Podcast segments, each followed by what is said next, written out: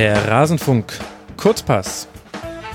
Argentinien verliert mit 0 zu 3 gegen Kroatien und Frankreich kann sich sein Achtelfinalticket buchen. Darüber wollen wir unter anderem sprechen mit David Frogier de Pont-le-Voix von 93. David, sei mir sehr herzlich gegrüßt. Ich grüße dich, es ist mir eine Ehre. Guten Morgen.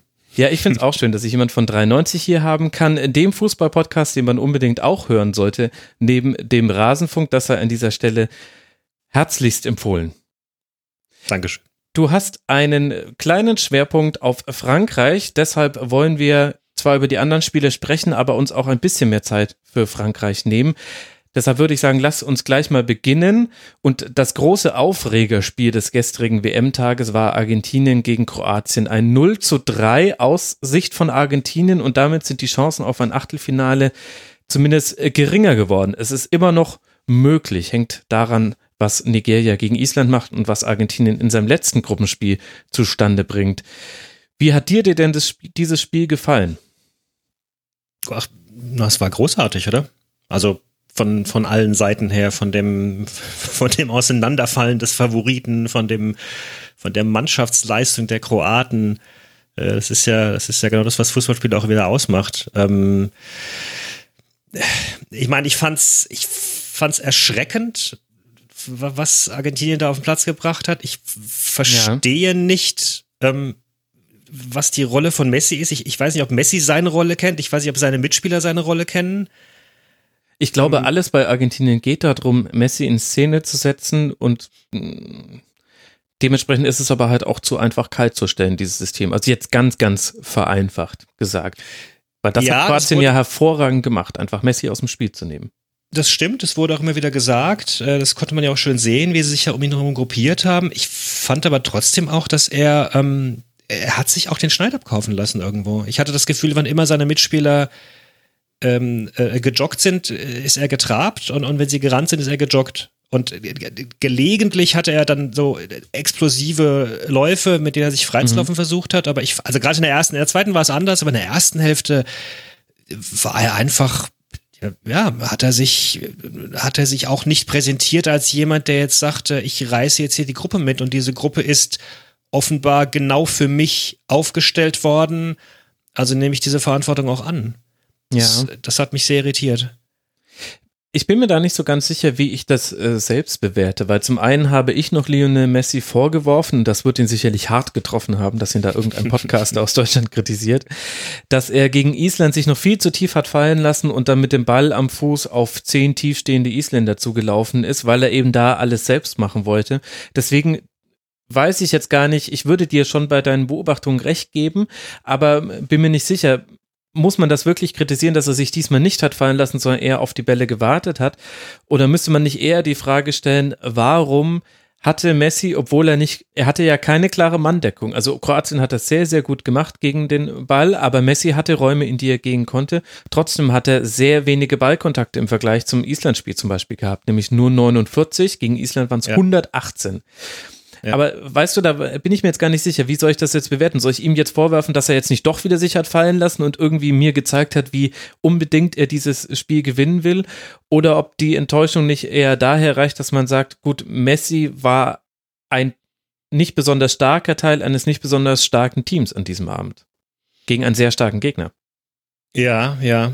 Ähm, klar, wir müssen noch die Kroaten gleich, gleich äh, nochmal loben, auch wenn wir es ähm, gerade schon ansatzweise gemacht haben. Aber äh, ich meine, man bekommt ja auch die Diskussion mit, ne, ähm, dass, dass Sampaoli anscheinend immer noch rumexperimentiert, immer noch bei jedem Spiel eine andere Mannschaft aufstellt, immer noch nicht genau weiß, wie er Messi einbinden soll. Ähm, ich, ich, ich glaube, wir kommen da später bei Frankreich auch nochmal drauf zurück. Es könnte mir fast mit ein, ähm, ein Thema auch dieser WM sein, nämlich die Frage, wie du Starspieler ähm, in ein Ensemble einbindest mhm. oder wie du ein Ensemble aus elf guten Spielern so zusammenstellst, dass du nicht bei Spielern auf der einen Seite was wegnimmst und oder zu viel wegnimmst, wegnehmen musst du immer irgendwo und den anderen dann trotzdem was gibst. Und scheinbar kommt Argentinien da nicht mit zurecht. Und ich weiß nicht, ob das ein Trainerproblem ist, ob da, ob da Sampaoli sich selbst nicht sicher ist, ob das aus der schwierigen Situation kommt, dass er eben einen Superstar hat, der selbst offenbar ja auch mitreden will. Jetzt wissen mhm. wir aber nicht, was er da genau mitredet, wie, wie, wie, wie stark auch vielleicht wirklich Messis strategisch-taktischer Verstand ist. Also ich meine, auf dem Platz ist er überragend, aber wie, ne, wie, gut, wie gut weiß er überhaupt, was er braucht? So, ja. oder ich. Ja, ja, guter Punkt. Weißt du, was ich mir in solchen Fragen jetzt immer sage? What would Matthias Sommer do? und Matthias Sommer würde sagen, dass alles, wie das um den Trainer bestellt ist. Es gibt jetzt schon Gerüchte, dass er eventuell gegen Nigeria gar nicht mehr auf der Bank sitzen darf, sondern Buruchaga für ihn dann da sitzen wird. Angeblich gab es da ein, ein Vorsprechen einiger Spieler beim äh, Verbandspräsidenten.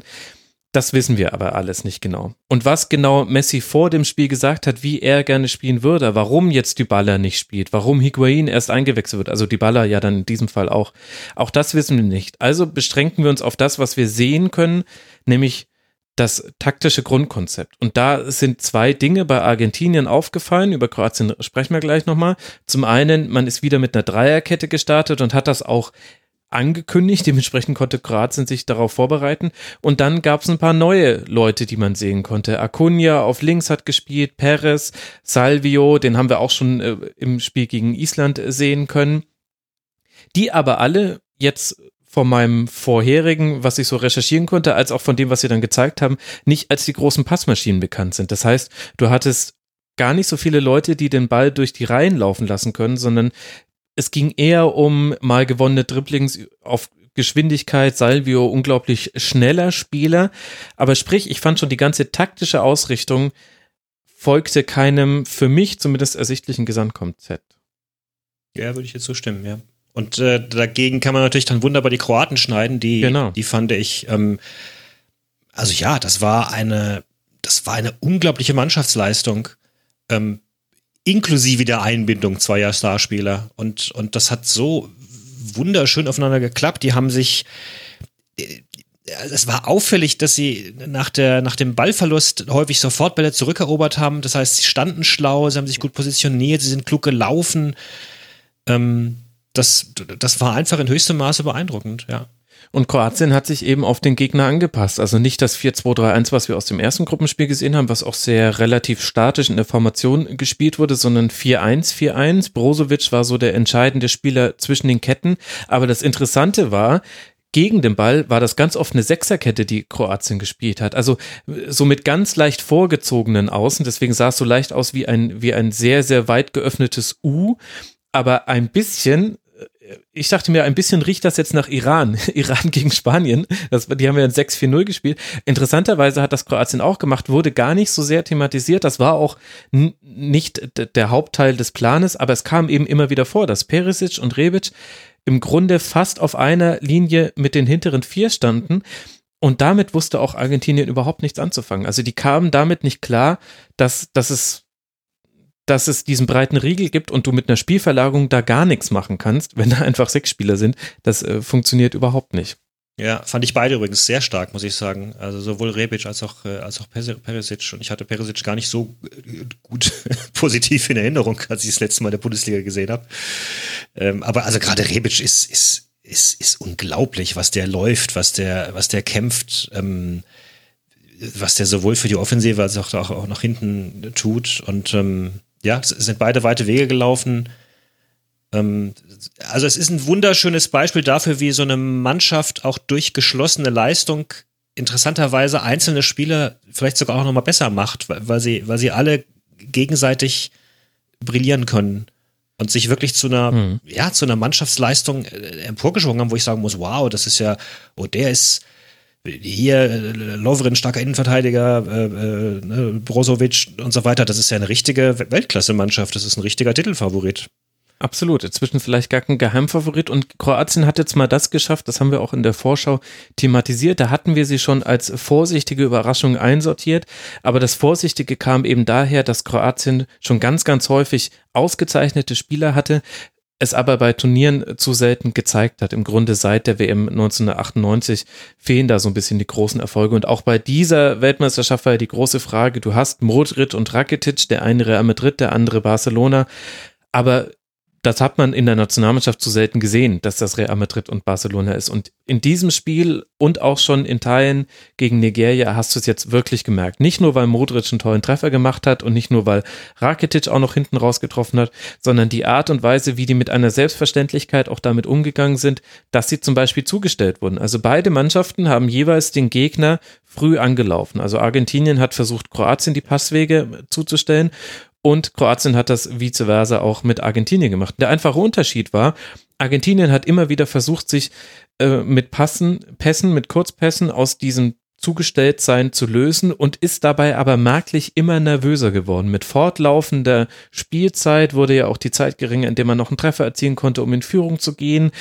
Und es haben sich immer mehr Fehler eingeschlichen und dann unter anderem ja auch dieser große Bock von Caballero zum 1 zu 0 durch Rebic. Und bei Kroatien war es schon von Minute 1 bis zu Minute 94 war es so, wenn die zugestellt waren, dann haben sie den Ball zu Subasic äh, geschlagen und der hat ihn einfach lang nach vorne geschlagen und der Ball wurde aber ganz, ganz selten dann verloren, weil Mandzukic zusammen mit seinen Nebenleuten super die Bälle festgemacht hat.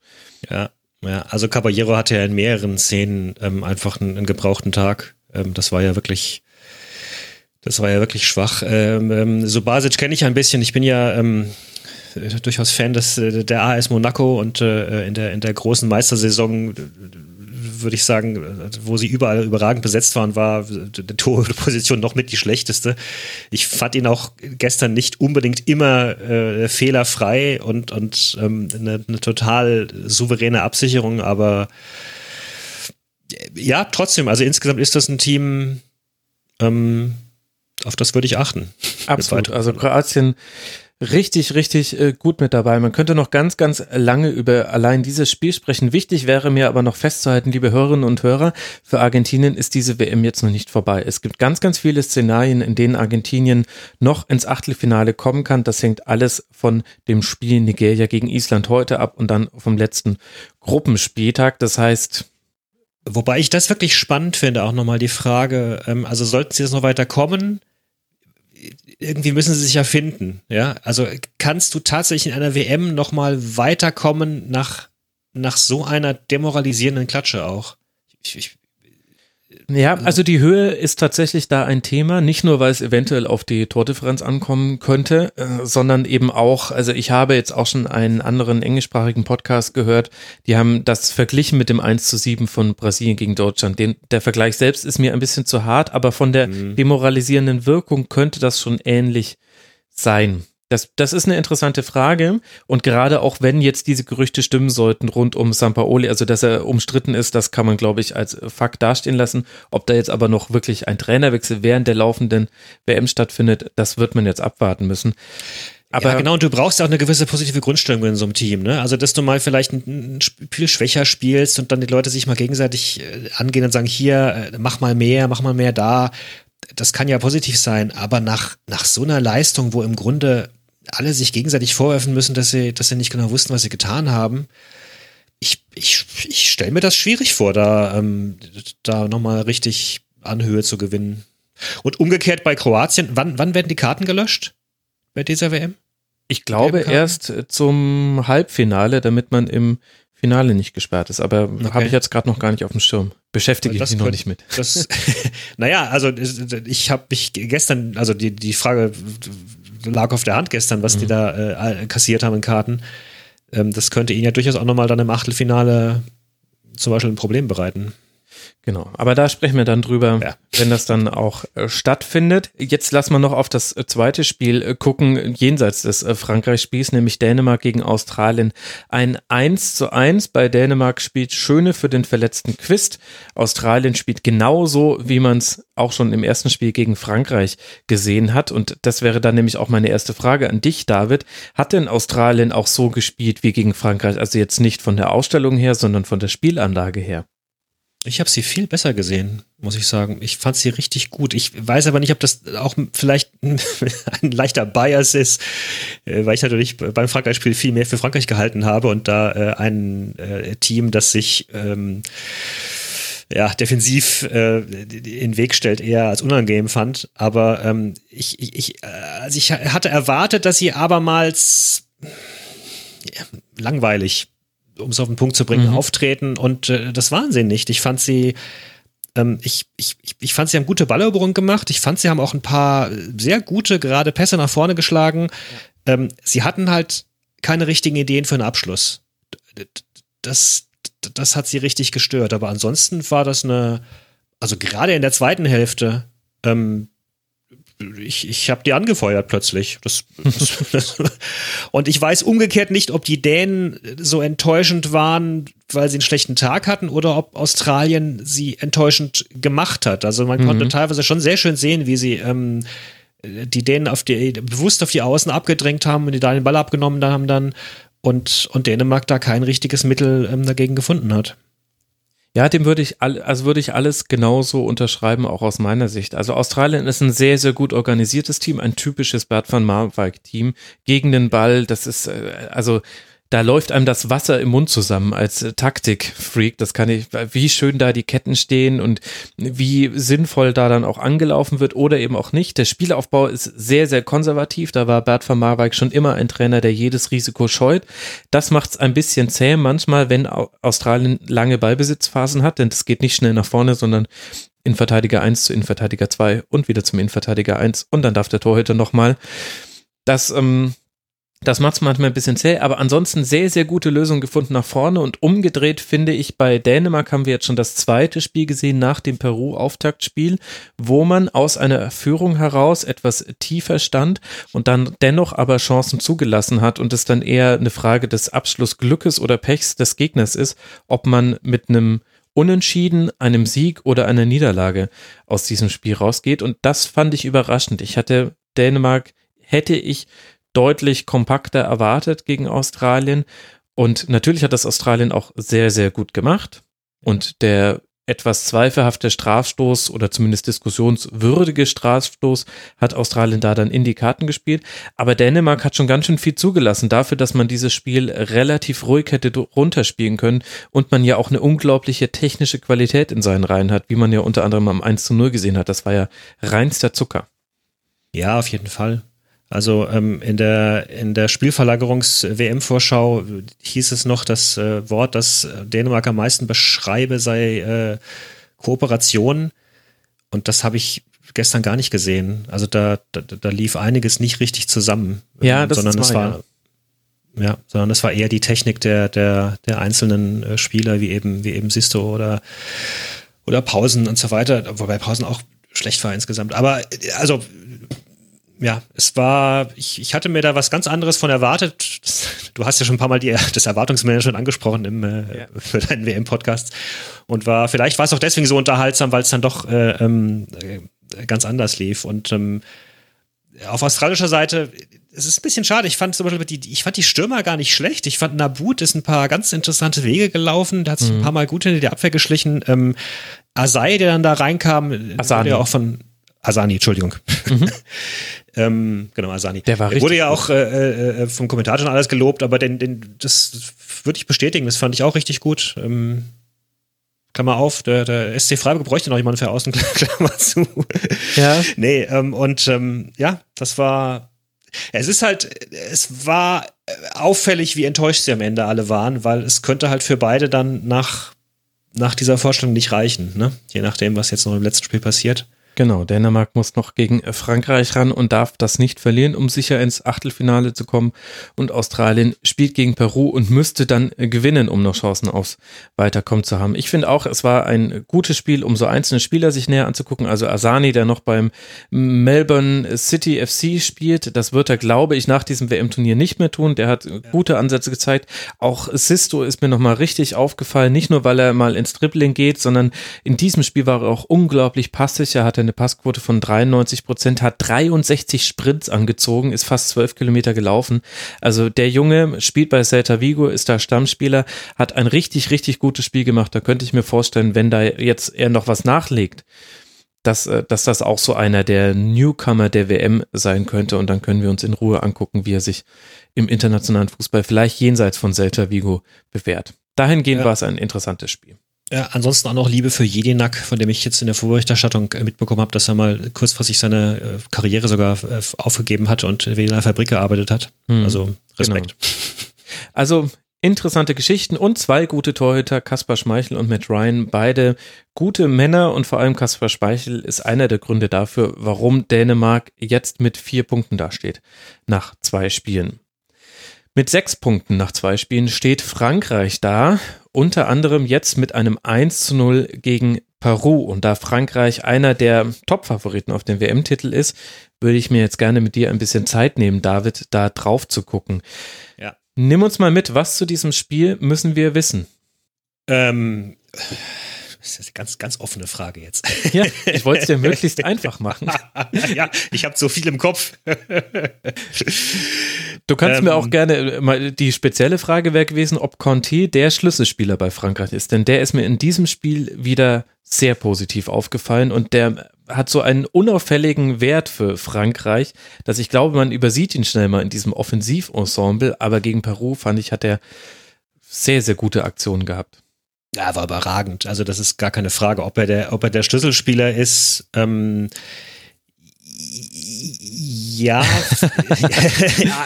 eine, also äh, sage mal so, er hat, er hat das gemacht, was er die letzten Spiele auch schon gemacht hat. Insofern war es, äh, mhm, war es nicht, ja, war es nicht wirklich überraschend. Aber ähm, er ist, er ist absolut überragend äh, und absolut wichtig. Ähm, mir ist mir ist da dieses kurz dieses äh, Kapitel von Tobi Escher aus seiner, äh, seinem Zeit der Strategenbuch eingefallen, wo er beschreibt, dass äh, sie dann äh, es, es wichtig war, bei Madrid einen, einen defensiven Mittelfeldspieler zu haben, so wie er äh, damals äh, Makelele hatte. Und ich glaube, das ist, das ist ein bisschen ähnlich, dass, dass möglicherweise ganz, ganz viele der Offensivaktionen rund um Frankreich deswegen so gut funktionieren können. Ähm, weil du mit Kante einfach einen, einen hast, der, der defensiv da alles absichert und gleichzeitig noch, ähm, und das wäre vielleicht nochmal jetzt das Besondere für dieses Spiel, der ähm, höher stand äh, als, mhm. als gegen Australien ja, und auch ähm, selbst mehr nach vorne äh, mitmachen konnte. Ich glaube, dass das äh, einer der Stärken war, die die Franzosen diesmal besser ausgestellt haben und die die auch wichtig ist, weil Kante fast ein bisschen ansonsten Potenzial verschenkt ist, wenn du ihn nur als Abräumer benutzt. Mhm. Er hat halt zwei also, herausragende Qualitäten. Das eine ist die Balleroberung. Also in diesem Spiel wieder 13 Bälle erobert. Im ersten Spiel waren es 14 Bälle. Das sind sehr, sehr hohe Werte im Vergleich. Und dann ist er unglaublich passsicher. Und sowohl was Pässe angeht, die einfacher zu spielen sind, also sprich um sich herum, herum verteilt er einfach den Ball, als auch die Bälle in die gegnerische Hälfte, wo man mit einem höheren Risiko mal in den Pass geht. Da hat er auch in dem Spiel wieder, insgesamt hat er eine Passquote von 93 Prozent. In der gegnerischen Hälfte hat er 91 Prozent und hat eben auch viele dieser Bälle gespielt, so zwischen Reihen hindurch. Und das ist eine unglaubliche Qualität, die wahnsinnig wichtig ist, gerade bei dieser WM, wo die Gegner immer defensiv so gut aufgestellt sind.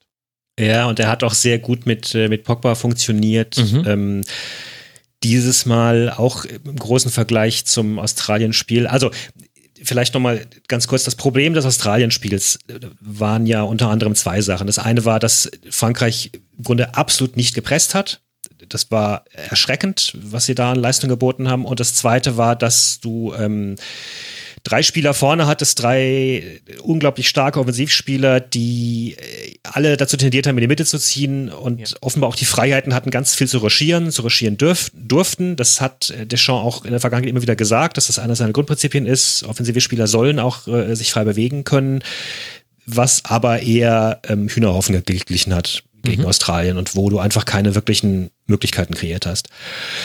Und die, die entscheidende Frage war eben, wie reagiert er jetzt darauf? Und was er eben gemacht hat, was schon einen Tag vorher durchgesickert war, war, dass er ähm, Matuidi auf links außen gestellt hat. Mhm. Und das hat erstmal für einen ganz riesigen Aufschrei gesorgt. ähm, wo natürlich, weil da ist Deschamps nicht anders als Löw. Es gibt äh, mehrere Millionen Leute, die da regen Anteil nehmen und der Meinung sind, der Spieler muss rein, der Spieler muss rein, der Spieler muss rein. Und äh, natürlich ist wenn du äh, Offensivkräfte wie Lemar, wie Dembele im Kader hast, einen Matuidi auf Außen zu stellen, ist, naja, kann man dir schon vorwerfen, als um Gottes Willen, du bist der langweilige Verteidigungstrainer, der, der überall die langweiligen Typen aufstellt. Ja, aber da muss ich Gottes eine Willen, investigative Frage stellen. Singt Matuidi die Hymne mit, David? Weiß ich nicht, ich habe mich darauf konzentriert, selbst mitzusingen vor dem Fernseher. Insofern habe ich nicht aufgepasst. Weil das ist doch die einzige Art und Weise, nach der man aufstellen sollte heutzutage. Alles andere ja, genau. ist für mich gucken. Aber mach du ruhig also, weiter mit deiner Taktik. Mathe die auf links, meine Ding. Äh, genau. Ähm, äh, Entschuldigung. ähm, äh, also, weil natürlich ist klar, dass von Matuidi keine großen Flanken äh, reinkommen werden. So, aber offenbar war eben die Überlegung, äh, auch das ähm, äh, wurde vorher wurde vorher von, von Journalisten rausgefunden oder oder wurde von vom, vom, vom Stab durchgegeben, dass sie sich mit vielen ähm, Videoanalysen äh, beschäftigt hatten. Was was sind die Stärken von Peru? Und eine der Stärken von Peru war nach dieser Analyse Carrillo. Sie wollten irgendwie Carrillo stärker aus dem Spiel nehmen und das war dann einer der Gründe, warum Matuidi auf äh, auf, auf links gestellt wurde, weil pressen kann er. Ja. Äh, pressen kann er, da ist er gut. Das ähm, gibt es interessanterweise auch schon ein Zitat von, von Emery, der ihn mal zu seiner Zeit in Paris da auch in dieser Position aufgestellt hat und gesagt hat, also ich brauche, äh, er ist der beste, der beste Pressing-Man bei uns bei Paris, deswegen äh, kommt er auf die Position, wo wir ähm, die Gegner, mhm. äh, bestimmten Gegner einschnüren müssen. Ähm, insofern war das die Voraussetzung, die, die, die, die Grund, die Grund, äh, Überlegung. Die Grundstellung, Grundstellung vor dem Spiel. Mhm. Und dann war eben die Frage, funktioniert das? Mhm. Ja, ist das, äh, okay, also ich kann das nachvollziehen, funktioniert das? Oder ist das so, ein, so, eine, so eine seltsame Kopfgeburt, wie, wie damals Löw gegen Italien, wo er sich was überlegt hat und es dann nicht funktioniert hat. Und ich habe mir die ersten 20 Minuten angeschaut von Frankreich und musste sagen, genau das hat funktioniert. Also mhm. ähm, Matuidi hat genau das gemacht, was er, was er machen sollte. Er hat da ist ja ganz stark rangegangen. Die, die, die Peruaner haben tatsächlich ganz, ganz viel über rechts äh, aufgebaut, das hat man gesehen. Obwohl mhm. die bauen immer über die Eisenverteidiger, Außenverteidiger auf, nicht die Eisenverteidiger, die Außenverteidiger haben immer ja. die meisten Ballkontakte bei Peru. Ja, aber, aber ähm, äh, Advincula und, und Carrillo waren meiner Beobachtung nach tatsächlich äh, stärker beteiligt als, äh, als die linke Seite über, über Flores. Ja. Und da waren halt dann mit Matuidi und Hernandez zwei zwei sehr solide defensive Leute, die einfach gut im Gegenpressing waren und die, genau. die Chancen von Frankreich am Anfang sind alle aus solchen Gegenpressing-Aktionen mhm. entstanden. Absolut. Und das, das, da muss ich dann sagen, äh, ja, also Plan überlegt, Plan funktioniert. Mathieu, hat heute Morgen, ich habe mal kurz durchgeschaut, ziemlich schlechte Noten in der Presse bekommen ich kann das nicht ganz nachvollziehen. Also ähm, ich glaube, dass er genau das gemacht hat, was, was sein Auftrag war. Und ähm, ich gerade dieses Gegenpressing hat mir am Anfang sehr, sehr gut gefallen. Das hat auch insofern gut funktioniert, weil die zweite Änderung war ja, äh, Giroud wieder reinzunehmen. Mhm. Ähm, und auch der ist ja durchaus jemand, der vorne Leute anläuft. Ähm, der hat, glaube ich, in der Statistik total wenig Balleroberungen, aber du hast häufig gemerkt, dass er derjenige war, der angefangen hat, in der ersten Reihe Leute anzulaufen. Und du hast dann, wenn du darauf geachtet hast, immer gesehen, dass er sich noch nach hinten umschaut, ob, äh, ob genau. diesmal Mbappé mitlaufen wird. Genau. Ja, genau. Und das hat ja sehr, sehr gut geklappt. Nicht nur beim 1 zu 0 dann, Balleroberung von Pogba war es in dem Fall, schneller Ball auf die Ruhe, genau. dessen Schuss wird abgefälscht und landet bei Mbappé, der damit, ich glaube, jüngster WM-Torschütze Frankreichs wird, wenn ich das, das korrekt, richtig ja. im Kopf habe. Und dann gab es ja diese Phase, in der Frankreich sich etwas entspannen konnte. Es gab dann auch Phasen, in denen man etwas tiefer stand, was ja völlig normal ist, über 90 Minuten gesehen, und in der der Ball im wahrsten Sinne des Wortes bei Peru lag. Hat dich da Peru überrascht in der Art und Weise, wie man versucht hat, aus dieser Situation heraus einen Treffer zu erzielen? Ich fand sie sehr harmlos. Wenn wir, es gab wenige Distanzschüsse in der zweiten Halbzeit, aber Distanzschüsse sind häufig auch ein Ausdruck der Verzweiflung, dass man keine Chancen innerhalb des Strafraums kreieren kann. Und das war meiner Meinung nach das größte Manko auf peruanischer Seite. Ja, na, wie du gesagt hast, die, sie haben es halt weiterhin über Außen probiert. Ähm, interessanterweise ist ja Carrillo dann offenbar gewechselt. Der ist ja auf links gewechselt, hat mit Flores getauscht. Genau. Wo ich noch dachte, oh, oh, Didier, jetzt hast du dir was überlegt, jetzt, jetzt kontern die Peruaner das. Aber sie haben trotzdem weiter über rechts aufgebaut. Ich habe dann wiederum Flores mehr, mehr gesehen, der sich dann gegen äh, Mathieu Hernandez festgelaufen hat. Ähm, ansonsten hatte ja Deschamps auch bewusst, äh, er setzt ja auch auf defensive Außenverteidiger. Also Hernandez und Pavard ist ja jetzt ja. nichts, was dir nach vorne irgendwie die Schuhe auszieht. Schub verleiht. Wann mhm. immer Pavard irgendwie einen Pass gespielt hat, ging der fast immer zu einem Peruaner, aber dafür war er, ich fand ihn, ich fand ihn aufmerksam in den Defensivaktionen. Ähm, und insofern haben sich die Peruaner da einfach festgelaufen. Und tatsächlich, ja, würde ich dir recht geben, ich habe nicht so ganz verstanden, warum, weil ich finde, sie hätten durchaus die Qualität, um da, um da mehr draus zu machen. Ja, ich glaube, das große Problem auf peruanischer Seite war in diesem Spiel, dass Cueva, der ein sehr, sehr gutes erstes Spiel gemacht hat, auch wenn er den Strafstoß da vergeben hat, das ist vielleicht der psychologische Knacks, der vor allem das erste Spiel im Nachhinein erklärt, der war wesentlich aus dem Spiel genommen, weil eben äh, Pogba und Kanté sich sehr, sehr gut abgestimmt haben auf ihn und das Zentrum war damit dicht. Du konntest ja. aus diesem Zentrum heraus eigentlich keinerlei Chancen kreieren. Das heißt, es musste über die Flügel gehen. Da hast du uns jetzt schon sehr, sehr gut erklärt, wie ich finde, was man gemacht hat, um den starken rechten Flügel mit Advincula und Carillo aus dem Spiel zu nehmen. Und auf links hast du auch einen deutlichen Qualitätsabfall gemerkt. Und dann kriegst du eben wenige Abschlusssituationen. Und Peru ist dann in seiner Statik, glaube ich, nicht so gefestigt, dass man sich dann während des Spiels ganz, ganz viele andere Lösungen überlebt. Also es gibt Spielsysteme und es gibt Spielphilosophien, da fallen die Chancen quasi als äh, notwendiges Übel, hätte ich fast schon gesagt, aus dem Positionsspiel bei raus. Also Spanien wird immer fünf Wege in den Strafraum Minimum haben. Aber es gibt ganz, ganz viele andere Mannschaften und das ist einer der Gründe, warum auch die Fußball-Bundesliga in der letzten Saison ein bisschen zäh anzugucken war. Die haben genau zwei Wege in den Strafraum. Einer ist immer über den Flügel, und der andere ist dann vielleicht noch über Standards bei, bei vielen Teams. Und wenn das nicht zum Erfolg führt oder sich die Gegner darauf sehr gut einstellen, dann wird es sehr, sehr dürftig, was, was dahin geht, aus dem Ballbesitz, den ja auch Peru hier hatte, also allein in der zweiten Halbzeit 61 Prozent Ballbesitz, aber daraus eben viel zu wenig kreiert, vor allem viel zu wenige Strafraumsituationen. Wie ist denn deine Perspektive jetzt für den weiteren Verlauf von Frankreich? Du hast uns jetzt auch Deschamps mal mit einem taktischen Kniff präsentiert. Das ist ja gar nicht so die Außenwahrnehmung, die zumindest ich von ihm habe. So was ich sehe, wird ja gerade Deschamps immer noch sehr viel kritisiert, auch zum Teil ja auch zu Recht. Also das äh, nicht vorhandene Anlaufen gegen Australien war tatsächlich frappierend mit anzuschauen. Ja, das ist, das ist ganz spannend, weil, ähm, weil es anschließend hieß, dass äh, Deschamps ihnen durchaus auf die Wege gegeben habe, äh, zu pressen. Sie haben es aber nicht umgesetzt. Und dann ist natürlich die Frage, warum haben sie sich umgesetzt? Also äh, äh, hatten sie keine Lust oder ähm, ja. konnten sie vielleicht auch einfach nicht? Also, also, wobei man, also Mbappé war besser, im, im, im Anlaufen dieses Mal. Die gesamte Mannschaft war besser. Auch, auch Pogba insgesamt war disziplinierter. Der hatte ja auch vor, ähm, in den Spielen vorher immer noch zu kämpfen mit diesem mit diesem Problem, dass er so ein bisschen als, äh, naja, sich selbst ja auch ein bisschen ins Rampenlicht gestellt hat, als ich, ich möchte der Größte werden, aber in der Nationalmannschaft davon nicht so viel gezeigt hat, dass ihm vorgeworfen wird, dass er zu, zu verspielt sei. Mhm. Ähm, der hat sehr klare, einfache Aktionen gezeigt, überwiegend, hat eben, wie wir gesagt haben, gut harmoniert mit Conte. Ähm, was, was den Ruf von Deschamps angeht, ja, das stimmt. Einerseits, er ist kein Trainer, der eine große übergeordnete Philosophie verfolgt, ähm, wo du sagen kannst, boah, guck mal, das ist das und das Spannende. Er ist aber tatsächlich jemand, der, der gar nicht so selten auch umstellt, und zwar sehr bewusst umstellt. Ich weiß noch, dass wir vor zwei Jahren ähm, bei der EM mhm. nach dem Deutschlandspiel äh, gesprochen hatten. Da war ja der Kniff auch, dass er ähm, auf die Idee kam, Griesmann hinter Giroud nach hinten zu ziehen und dadurch ähm, beiden Stürmern das zu geben, was sie, was sie am besten brauchen.